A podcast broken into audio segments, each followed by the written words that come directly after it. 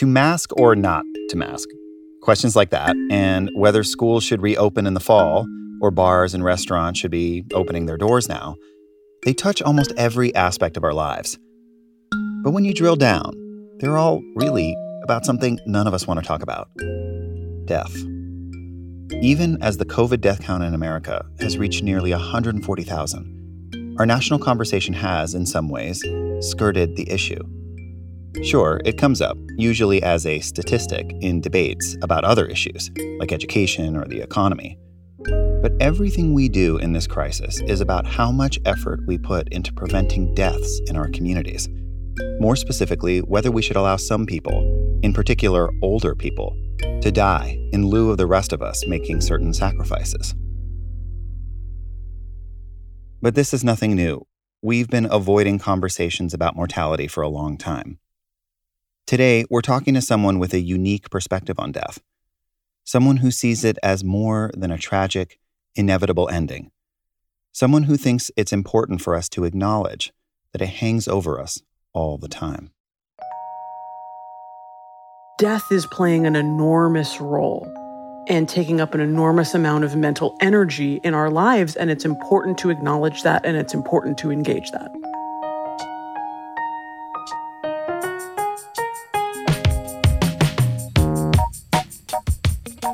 Neon Hum Media, this is Telescope. I'm your host, Jonathan Hirsch.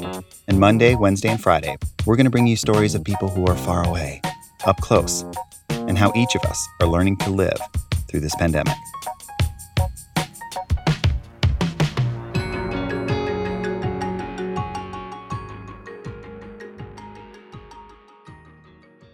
Producer Tanner Robbins has the story.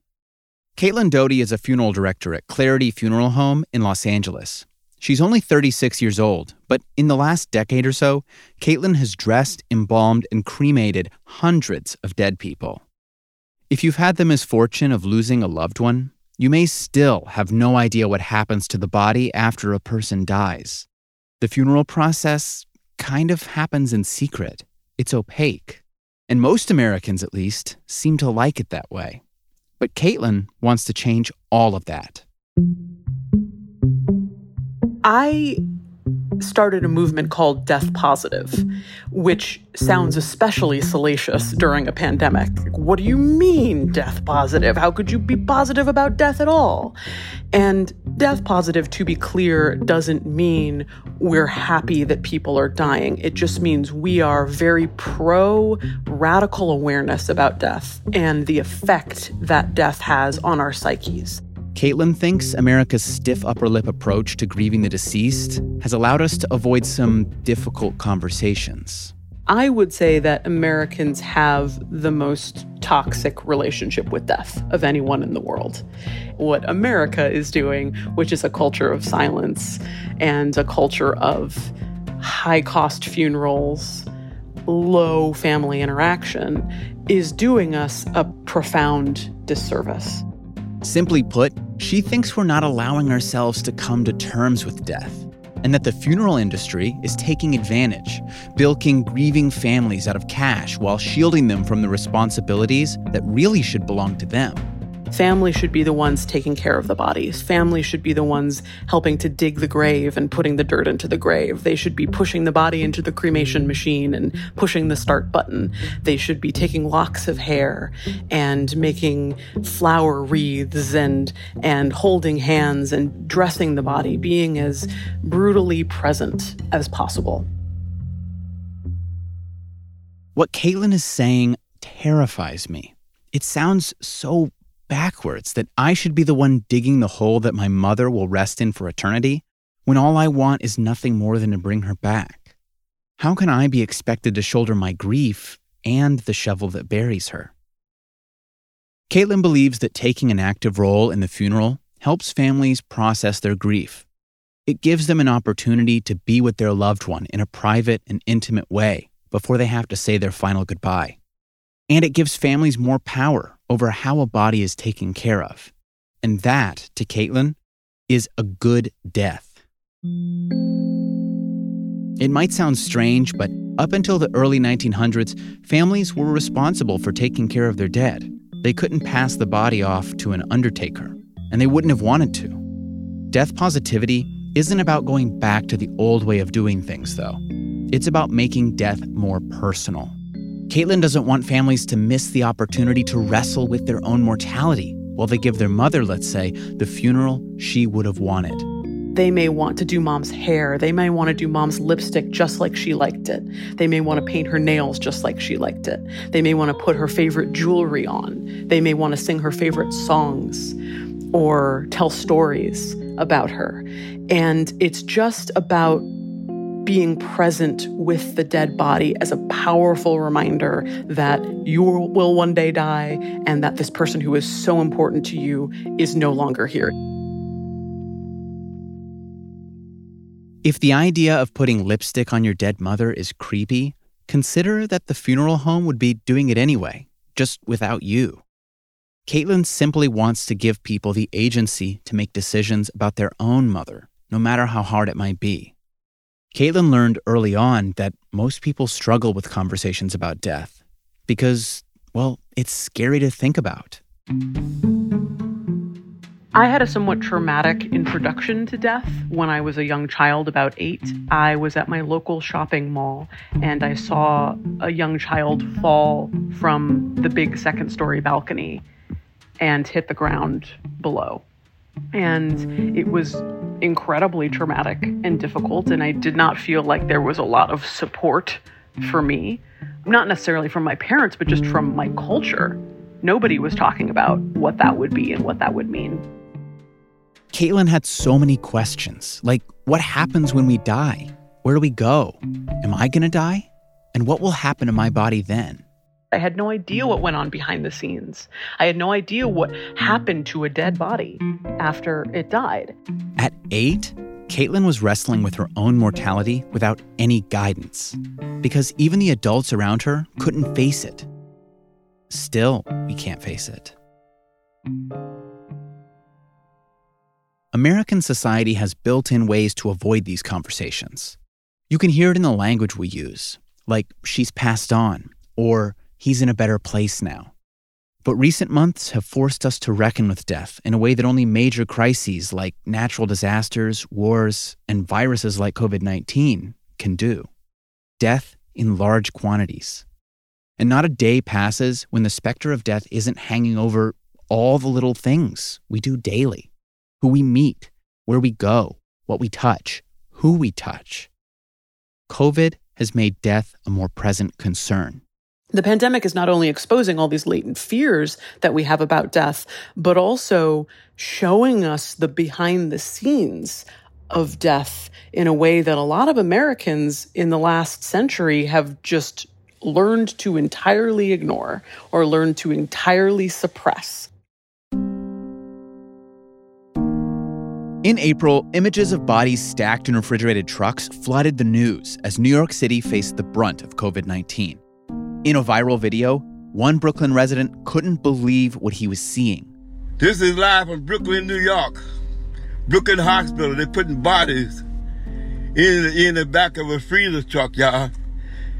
This is for real. This is for real, y'all. And it kind of freaked people out. They thought, is that going to happen to me if I die? I was not surprised to see people of course, be incredibly afraid to all of a sudden see bodies in trucks. Even though, as a funeral professional, when I saw that, I was happy that they were doing that. I don't want bodies rotting in the streets. I want them labeled and neatly piled in a refrigeration unit until such time that they can be cremated or buried. That's incredibly positive to me. That's what should be happening. Those trucks were being filled with fathers and mothers, sons and daughters, aunts, uncles, cousins. To many, it felt almost unjust, amoral. But the reality is, those refrigerated trucks were preventing a much less dignified outcome. Refrigerated storage is, is crucial, and the fact that we now have it is changing this pandemic from absolute chaos and mass graves, which it would have been in the past, to a relatively ordered situation. I think people freak out when they see those images because they are not aware of what goes on at all behind the scenes in the death industry. There are huge cold storage units with bodies stacked up. They're neat, they're labeled, but there are bodies stacked up in cold storage units all over the country right now. Caitlin thinks if we were a little more familiar with the process, we wouldn't be freaked out by what, for funeral homes, is business as usual. That's what death positivity requires. It's awareness. It's saying, oh my gosh, I didn't even understand all of these things were going on. I didn't even understand the way that death was working. I didn't understand that when the man who is homeless on the corner dies, something happens with his body. And it's governmental and it's bureaucratic. And having those understandings is opens you up to understanding more about the structure of society. Breaking the taboo around death is the first step towards creating a more equitable funeral system for everyone.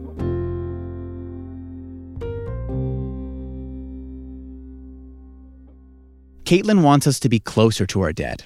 COVID 19, however, has created new barriers to that goal.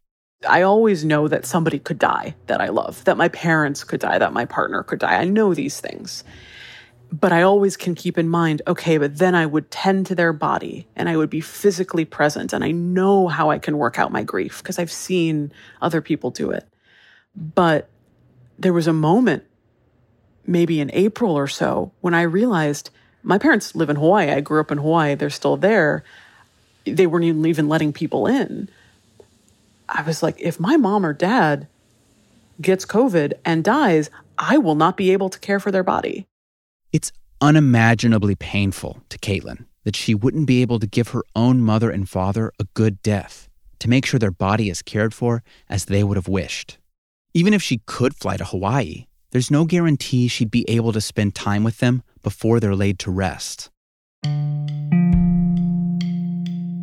In March, things got so bad that Caitlin's funeral home, the aptly named Clarity Funerals, was forced to make the unimaginable a reality.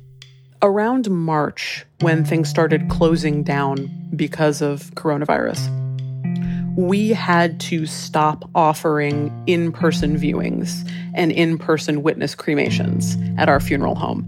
And for us, because that's what we specialize in and that's what we want to offer families more than anything, that was an incredibly hard two months or so. To have a family call and say, Dad died, time to come in, time to be present with him, and to have to say no. We've never had to say no ever. It's been gutting. Caitlin's life's work has been to make more people comfortable being in the room with their dead loved ones so having to turn them away is especially difficult. But don't get the wrong idea. Caitlin emphasizes it's not because of the bodies, it's the living who are truly dangerous right now. She doesn't want her funeral home to cause more unnecessary death. But like with everything during this pandemic, people are finding some solace online.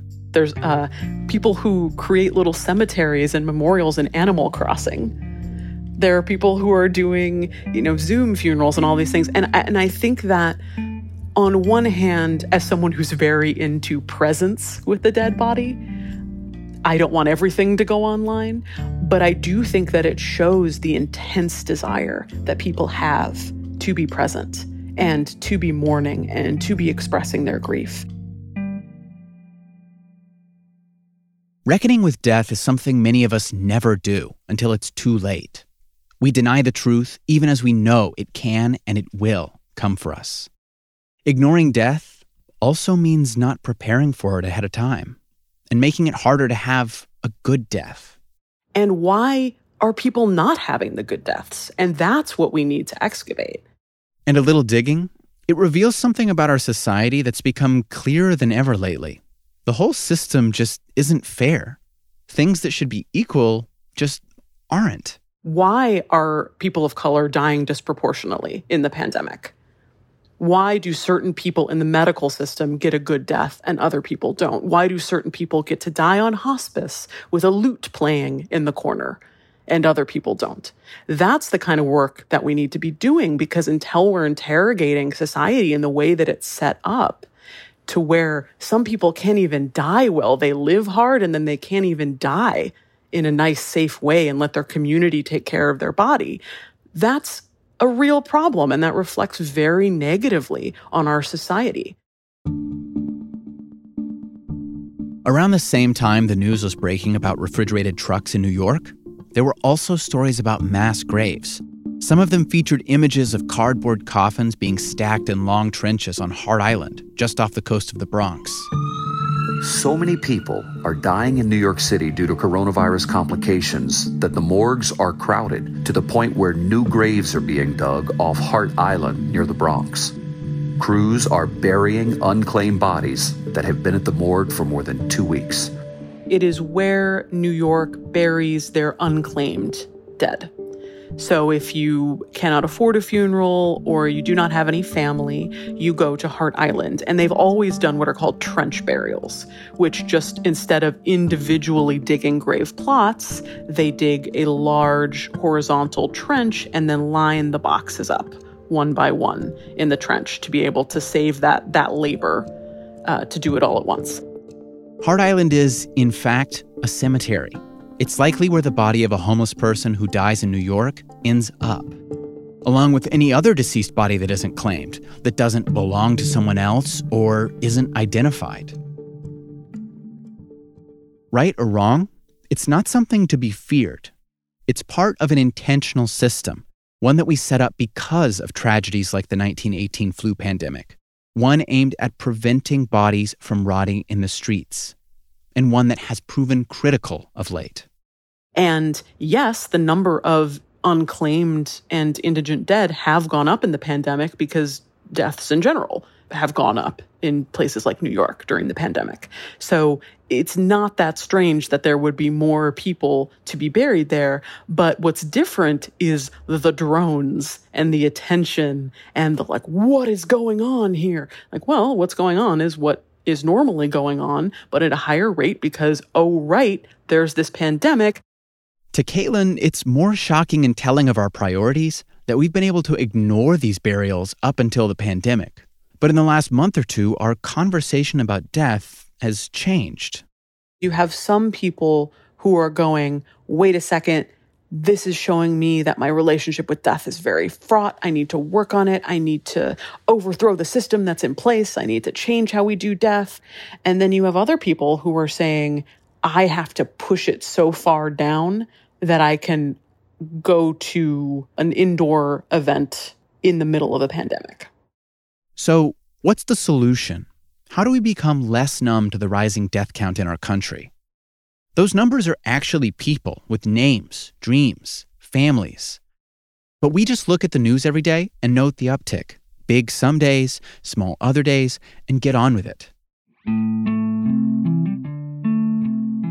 There is a sort of silver lining, though. Nobody is saying that there is some bright side to a global pandemic, but Caitlin does see benefits in the way this virus has laid bare so many problems.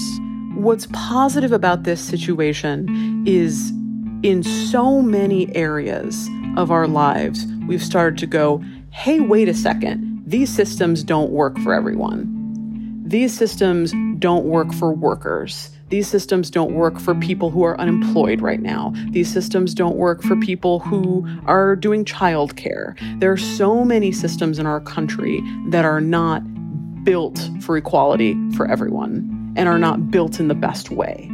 And I think that right now we can say, hey, wait a second, the funeral industry is also not working for all of us. With all of this pain and all of this death, we've realized we want something better for ourselves. We want a different system. We don't want to pay $10,000 for a funeral, especially if we're low income. We don't want to be shut out of the funeral process. We want more. COVID 19 is giving people the awareness and opportunity to reform some of the systems that are creating inequalities in the funeral industry and beyond. And that gives Caitlin hope. I am ready to see what this younger generation comes out of this like and what kind of activism and advocacy and relationship with death they will have because i'm i know that of course parents are afraid and they want to say immediately my kids are going to be damaged by this and they're going to be traumatized by this. And that may indeed be true, but I'm also interested to see the resilience that comes out of it and the new attitudes towards death that comes out of it. 2020 is yearning, screaming, really, for change. You can see it in the news, in the streets, in the hospitals, in the Capitol. Caitlin is hopeful that the grief of this moment will cure us of our death anxiety and bring us a few steps closer to reckoning with how we can ensure that everyone can have a good death, both before their last breath and after. I hope that this younger generation is going to push whatever advocacy myself and my colleagues have done even further. Because if they can say, I essentially grew up in the middle of a pandemic and in all this death, and that has made me feel this, want to do this, want to change this, want to overthrow this system, I'm all for it. I, so I, I want to have a more hopeful sense of what their connection with death can possibly, how it can possibly lead to change. Caitlin continues to advocate for death positivity on her website, The Order of the Good Death, and in her practice as a funeral director. Although COVID 19 initially took some of the intimacy away from Caitlin's funeral home, for the moment, she started allowing visitations again. Caitlin is doing everything she can to make sure families can see their dead loved ones, care for them before they're laid to rest, and hopefully gain some peace in the process. And that's what ritual offers us is an opening and a closing. Thanks to Caitlin Doughty for speaking to us. You may have heard of the podcast Juicy Scoop. Wondered what it is? Why aren't you listening? Well, I'm its host, created it, been doing it for seven years. I'm Heather McDonald of Juicy Scoop with Heather McDonald. Now, I could tell you why you should be listening to my show, but my listeners wanted to write the ad for me, and here are some of the things they said. Not your regular juicy podcast. Catch up on all the juicy topics from Hollywood and pop culture to true crime and beyond. Heather McDonald's Juicy Scoop always has great guests great laughs, and great gossip. It's a comedian's take on the hottest headlines. Juicy Scoop is the pop culture news you want to hear. No BS, no filter, no filler. Raw, real, and in the moment. Throw in the hilarity of amazing comedians that you'll instantly be obsessed with, a juicy crime story, and a dash of normal life in LA moments, and you've got yourself an amazing week of Juicy Scoop. Two episodes every week, every Tuesday and Thursday. It will never let you down. Before we leave you today, I want to let you know, if you didn't already, that Neon Hum does a lot of other things besides Telescope. We're producing a whole series of original shows that are coming out this fall, and we've recently partnered with a number of media organizations to produce shows like Motive for Murder with NBC and Dateline.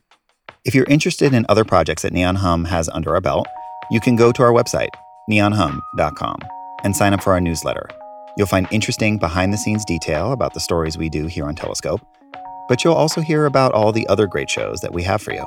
So check us out, neonhum.com. Telescope is made possible by the world class team of producers, editors, and engineers that make up Neon Hum Media. I'm proud to work with each and every one of you. John Asante is the managing producer of Telescope. Today's episode was reported and produced by Tanner Robbins. Our editors are Vikram Patel and Catherine St. Louis. Our engineer is Scott Somerville. Thanks to Matt McGinley for our theme music and to Blue Dot Sessions for additional tracks here on this episode. Follow us on Twitter and Instagram at Neon Hum Media. Join us on Facebook by searching for Telescope. And be sure to share your stories with us. Our DMs are open. I'm Jonathan Hirsch. We'll see you on Wednesday.